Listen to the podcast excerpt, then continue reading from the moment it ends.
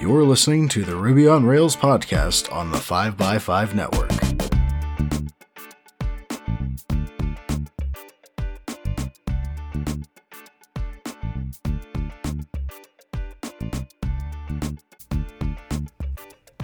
You're listening to episode 286, and I'm your host, Brittany Martin. Nancy Sheleheda has worked in the ISTS department at the Pittsburgh Cultural Trust for almost 12 years. Before that, she spent 10 years at the John F. Kennedy Center for the Performing Arts as both a fundraiser and a SQL data analyst. Her background is in arts administration, and she's been involved in arts marketing, fundraising, and technology for nearly 25 years. In her personal life, she's a mom, a knitter, and a volunteer for local community groups. She also spontaneously sings show tunes, which her colleagues generously tolerate. Welcome to the podcast, Nancy. Thanks for having me. Happy to be here. Wonderful. So, Nancy, how did you start in tech? Um, well, yeah, it's interesting. I don't have any sort of formal education. I don't have a computer science degree or anything like that. My degree is in um, uh, English lit and theater, and I have a master's in arts administration. And I really thought I was going to manage a theater group, and um, and I I structured my early career in um, arts marketing and in arts fundraising. And it just so happened when I was um, working as a fundraiser for the Kennedy Center, we were doing a data conversion of our. Um, uh, we were using an old mainframe provider for our membership directory, and there was this um, new product coming out that we wanted to get ready for um, called, and it involved a lot of um, repointing of keys and things like that. And I just found it really interesting. I was sitting next to um, who's now a very good friend, um, watching her write SQL code and thinking, gee, I really wish I could get to my data as quickly as she could. Um, and I was starting a family, and I was, you know, the late nights were becoming a, a more of a drag. And honestly, I've just never been a very comfortable fundraiser anyway. So the making the switch was um, a natural progression for me. I could still work in the arts and support an industry I love, and I um, found that I really do enjoy working with SQL too. So um, that's how I sort of transitioned over to that department. Very cool. So Nancy and I work together, and I happen to know that she has many jobs at the trust. But I'd love to talk about what is a day in the life of a DBA.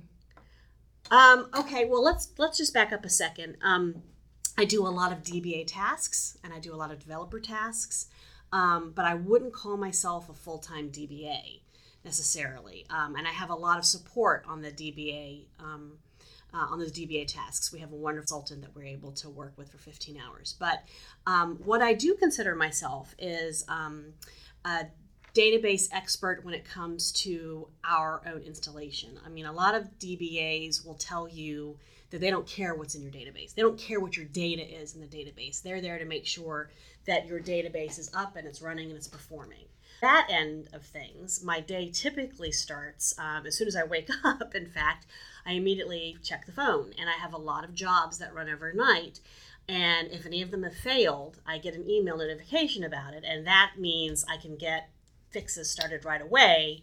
And often you'll see me at my breakfast table drinking coffee, getting those done while the kids are going off to school and I'm getting ready for work. And I know that that's going to be ready by the time I get to work my mornings. I have a couple of other um, reports that come in around 8 in the morning, and that basically tells me tasks and things um, that I need to work on um, um, that are due that day that I can that I can attack in the morning. I like to spend my mornings doing that. And second second tier, you know, a lot of escalations come my way for application problems um, that I have to, to resolve. And then in the afternoons, I spend the time uh, on project management. You know, if we're developing um, a new report or some new functionality, I will uh, spend the afternoon. That's a, a, productive time for me working on those, um, escalating issues to our vendor support.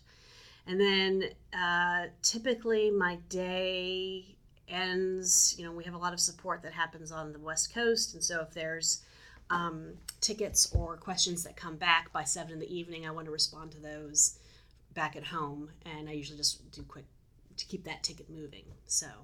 A common interaction that I see at the trust is that we'll be in a meeting and you know a topic will come up and we'll just all kind of wonder what the answer is to a certain question. And so it typically involves bringing Nancy in. She pulls open uh, some sort of editor, writes some SQL code, and gets that answer for us so we know whether or not it's a good choice to make. Mm-hmm. And so often when we ask that question too many times, then she'll suggest a report. So that's exactly right. There was a time during our Hamilton on sale where we jokingly said that the answer was always 42 or uh, I forget what the what the string answer was because oftentimes I would get the question from our boss, "How many tickets do you think we sell here?" And I would be like, "Well, I either have to query it or I can tell you the answer is 42." Which, as you know, is the answer to life, the universe, and everything from uh, Douglas Adams' Hitchhiker's Guide to the Galaxy. Awesome. so, how much data do you manage day to day, and what kind of technologies are you using to manage that data? Sure. Are a Microsoft SQL Server um, shop here. Um, our primary application that supports our ticketing and our fundraising requires that we use that um, database infrastructure. So we have uh, four different environments, um, all are SQL Server 2016.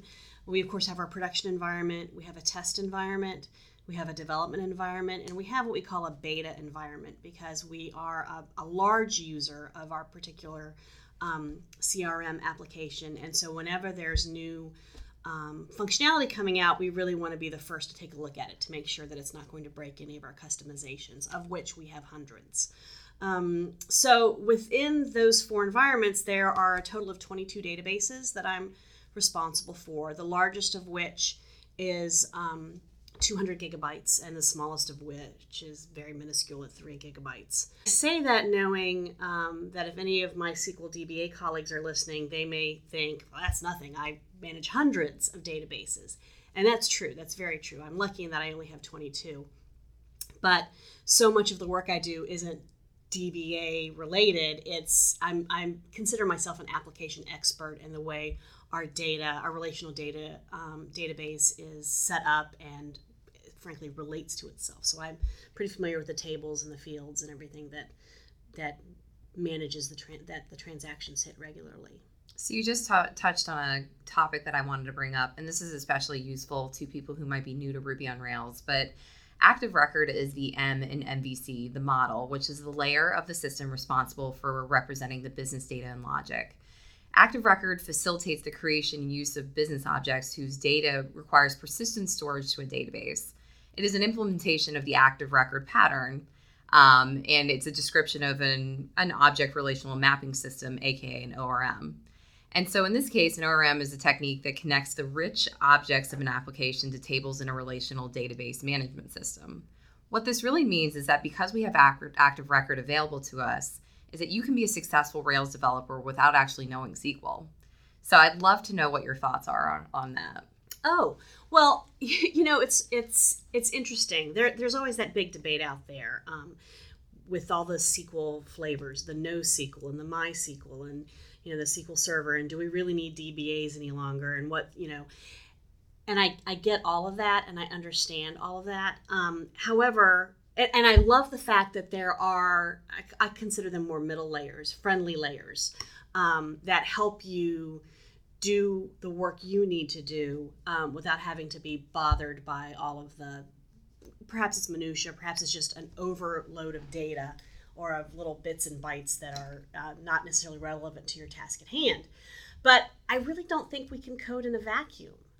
Um, and although i don't think I, I think knowing sql makes anybody more marketable first of all. And i think knowing sql um, a front end developer, an application developer, web developer, knowing SQL, much as much as me as a SQL professional, understanding a little bit of um, Ruby on Rails or Perl or Java, JavaScript, C++, um, is it helps us communicate better. It helps us work on projects holistically. It helps us uh, encourage teamwork, if it will so there's that whole you know touchy feely let's all feel good kumbaya kind of stuff that goes on there too. But practically i also think it's important to know and although i don't think you know a web developer needs to be a sql expert sql's not that hard to learn. Um, and i think it's important to know that when you're using these middle layers what exactly is it doing? Um, you know i have uh, i have a couple of um, customers who use reporting tools on the fly. You know, they're Excel add-ins, and they're not developers at all, and yet sometimes they come to me troubleshooting this issue and I open up their spreadsheet as it were and I sit there and I wait and I realize that whatever it is they've built is hitting the database the same table four times. And I think to myself, this is not efficient. And and this is just a little report, but if you're building a, a, a commercial website or something that has to have very fast response times, you're going to want to know if that one query you're sending through is really the most efficient query you can send. Um, Active Record, I think it's great that it's there, but I understand that with before Rails 5, it couldn't even do an inner left join. Um, and that's kind of important. You know, inner left joins are not esoteric at all any longer. So yeah, I think um, I think a little bit of SQL isn't bad to have in your tool belt. I completely agree. So a good example of what could happen at the trust is say I'm designing the website and I need to pull up all the performances of the Wizard of Oz. It would make absolute no sense to every single time I'm pulling a performance to also call up the main production. There's mm-hmm. no reason to do that. And we call that an N plus one query. Mm-hmm. And so knowing enough SQL to be able to avoid that is incredibly important, not only for performance, but just making sure that you're not manipulating data that you shouldn't be. Um, no, I completely agree. We're very lucky to have active record, but I see it time and time again in interviews. People want to see that you have those raw SQL skills because it really is a it's a layer that touches everything. Mm-hmm. So yeah. always relevant. So um, a couple years ago, I held a Rails Bridge event in an art museum, uh, which was really fun and you were one of the participants, which mm-hmm. was awesome. It was a great event. Oh, that's great. Yeah. I definitely want to do more of those. Mm-hmm.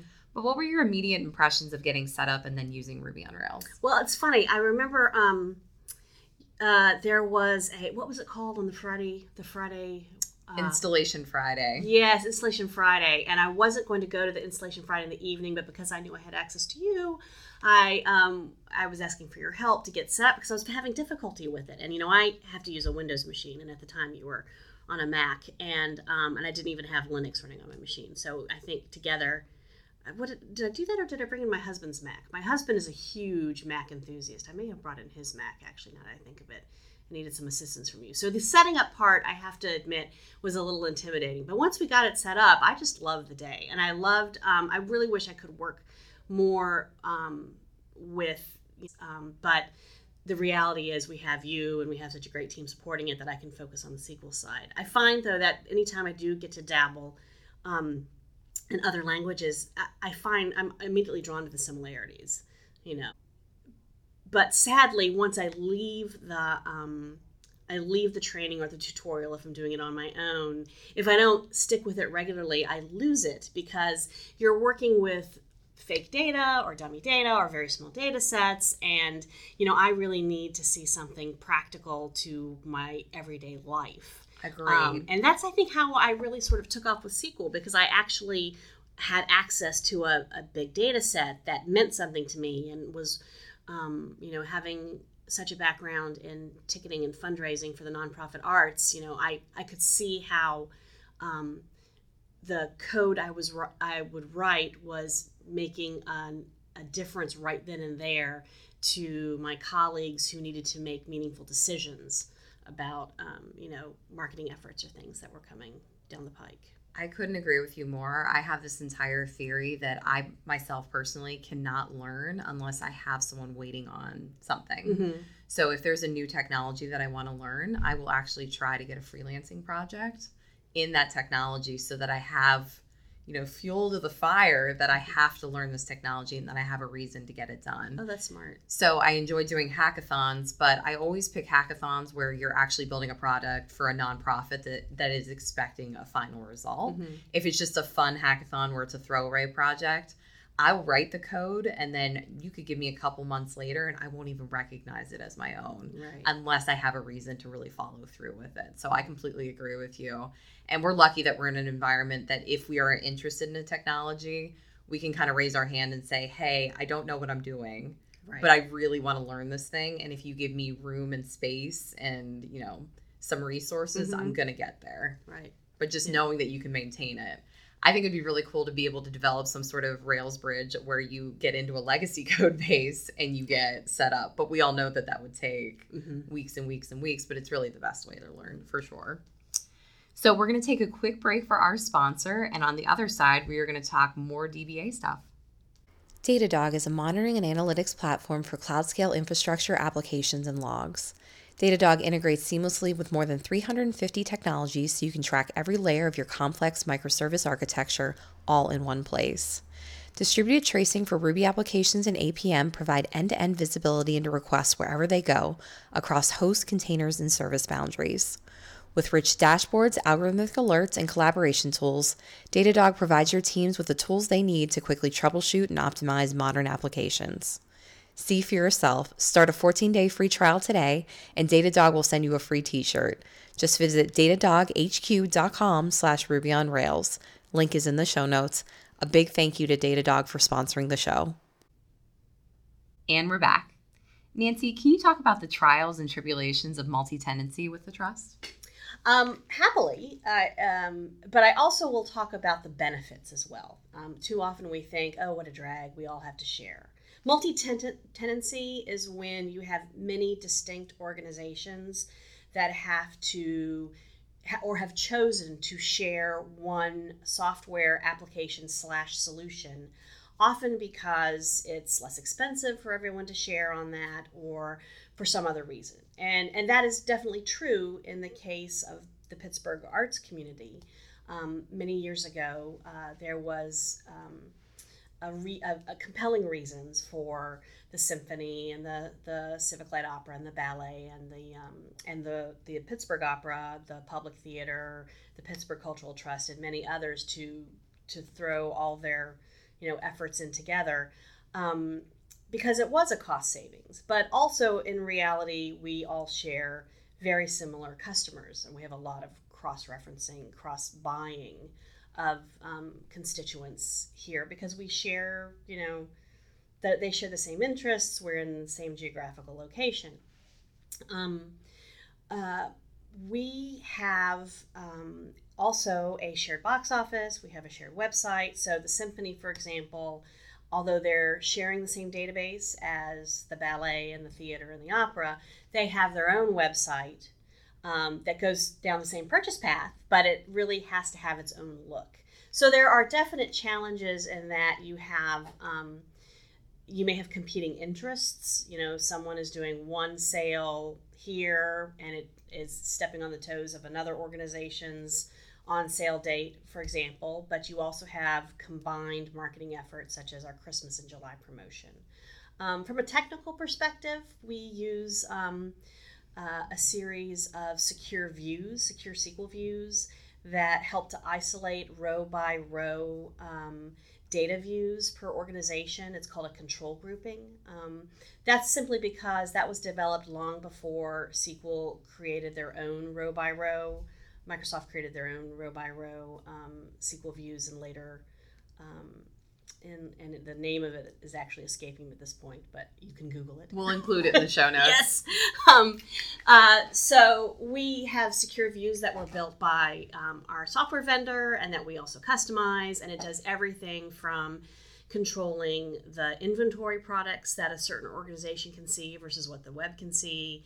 Um, con- it obviously isolates off um, certain fundraising um, data from um, from certain organizations, um, all the way down to um, financial remittances and GL accounts. I mean, we've de- developed our own secure views for things like that. So there's a lot of work. We have business um, project managers, in fact, that take an awful lot of time, a lot of their time training new users as well as facilitating conversations between internal user groups whenever we're doing new development of, you know, especially the website. You know, what does everyone need to see or want to see? Awesome. developed. Awesome. So I have to ask this. hmm Do you have any database horror stories you Oh. can share? Yeah, yeah, I do. I've tried to block them out, Brittany, but thank you so much for bringing that up now. Uh, well, and, and I would like to say they're not only my stories, sometimes other people do an oops, and it's always on me to fix it. Um, in my current job, you know, it's I'm pretty much one of the only second i am the only second tier data escalation around it at our current place. But yes there was a time when i missed a where clause the classic you do an update and you forget the where clause and you've updated the entire table. It's just in my case i thought i was in test and i was in live and i updated at a special event table back at the kennedy center so that the rsvps for our big fundraising gala had my name and it just so happened I didn't discover it until the special events manager called to ask what was going on. And P.S., the special events manager was my boss's girlfriend. So yeah, that was fun. Not. Thank God for backups and restoring. Um, uh, yes, I think we've all done it, and it and and I have to say that I'm grateful every day that I don't work in one of those cutthroat environments where you're fired immediately for stuff like that. And I'm also grateful that I am a paranoid individual still all these years later. I constantly say to myself, what environment am I in? And can I run this now? And I always wrap my statements in to a beginner and a commit tran or a rollback tran. Um, I take full advantage of any kind of um, uh, nice functionality such as if you're in production your tab is bright red and if you're in test your production your tab is bright green because those are nice mnemonics but yeah i'm i've had them. Everyone yeah. has. I think we all have yes. i deleted the sites table once and we didn't have a website for a good 15 minutes. Oh i remember that. Yeah that was a good day um, but that kind of goes on to my next question about what makes a good DBA or someone who manages data. So being a paranoid individual, just being very detail oriented, I'm sure is important. I think, well, yes, you have to be detail oriented. You have to like to solve problems, but even more so. In, in the past decade, you really have to, not only detail oriented, you really have to have a um, a willingness to accept the security aspects of data. I mean, data is truly are okay, not truly, I think truly, but some would say arguably an organization's greatest asset. I mean, it's not like perhaps it's not money in a bank, but it is goodwill, it is your reputation, it is your organization's repu- reputation, and if that data is compromised in any way because your database your data wasn't secure well that you're not just talking about you're talking about fines you're talking about loss of reputation it, it's so important, so very important. And so that to me um, is one of the big albatrosses really around a DBA's neck is it's not just you can't really enjoy, I don't think that's enjoyable. But there are DBAs out there who are so good at it. And um, I like the fact that I can sort of get in and, and you know, play with the data in a test environment and um, develop meaningful solutions for my end users. That's why I don't really call myself a full time DBA. Um, but in addition to that, I think you have to have a love of learning. I mean, there's always the next version that comes out. And unfortunately, in the SQL community, there are some wonderful resources for SQL learning. Um, there's great ways of getting involved and meeting other SQL professionals and learning um, new things about SQL. I mean, when you talk about SQL Server, you're not just talking about the database engine. There's integration services, and there's reporting services, and there's analytical services, and there's you know now there's you know business analytics and and Power BI and all kinds of of, uh, uh, people just specialize and spend their entire day in. So um, the DBAs yeah. that I've worked with in the past, um, it's just someone who you tell them that you have a lot of data that need to be analyzed and they get really excited about it. And I just don't feel like that's a skill that can be taught. You just get excited knowing that if a question needs to be asked, that you're going to be able to find an answer so that the organization is making the right choices. Mm-hmm. See, I would consider that more of a DevOps person mm-hmm. um, or a. Um, a business intelligence person. I mean, the reason why I love having a DBA consultant that I can talk to every week, Matt at RDX, is fantastic. Um, uh, because he he's one of those DBAs that that I can ask him questions about the data, but he, data isn't his thing. That's my thing.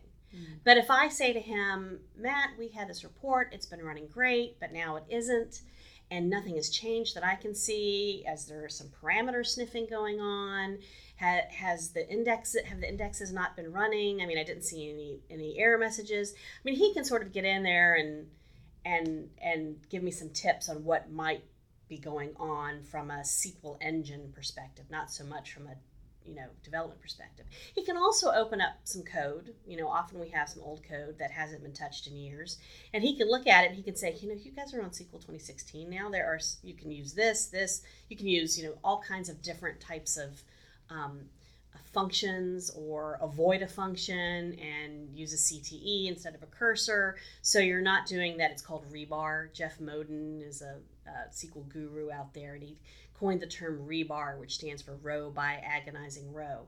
You can do more set based querying and things like that. So he's great. He's a great resource for me. We have a standing call every Wednesday, and I can just talk to him about whatever it is I want. Um, or whatever it is concerning us. And they're always there for us as a backup if something um, goes wrong, like we don't have a backup, um, like a database backup, they're always there to sort of help us help us through any problems. So. You raise a really good point though, because just in the Ruby on Rails community and the larger developer community as a whole, there's an ongoing discussion about what is a front end developer, what is a back end developer, what is DevOps. And I really don't think the question of what the role of DBA and business analytics comes up much, but I feel like that's a role also that evolves and has many different flavors to yeah. it. I think I just threw that out there because I, not that I care, but I think there is a sensitivity out there still about, especially in the SQL world, about are you a DBA or are you a developer? And when I go to conferences and someone says to me, you know, are you a DBA or are you a developer? I'm like, well, you can call me a jack of all trades because I, I don't work for a great big bank and I don't work for Google or, and I, you know, or GoDaddy or, you know, the GoDaddy DBA comes to a, a lot of uh, conferences and workshops. Um, I work for a nonprofit arts organization that can't afford to have a DBA and a developer. Um, so, and, I like that. Actually, I think I, I wouldn't want to just be stuck with one or the other. I think that gives me a better understanding of the projects that are going on here, the needs that we have. Um, so, and you know, like I said, I don't have a technical background. I have an arts background. So I love the fact that I can still support what I love with a new skill set if you consider the past 15 years of having the skill set new. Yeah, so speaking of, how do you recommend listeners get educated in all things SQL? Well, I'm glad you asked because I'm a huge fan of free learning, but I also have some paid suggestions too. But if you're looking to um, just jump right in with a with a wonderful stairway series, I cannot recommend more highly the um, has a stairway series that's just great and it's free and all you need to do is sign up for it. Um, they have a lot of other stairway series as well. There's an advanced t-sql series. Um, there's a series on ssrs or any other kind of sql server um, topic you may be interested in as well. Um, sql pass um, is the professional association of sql server um, professionals.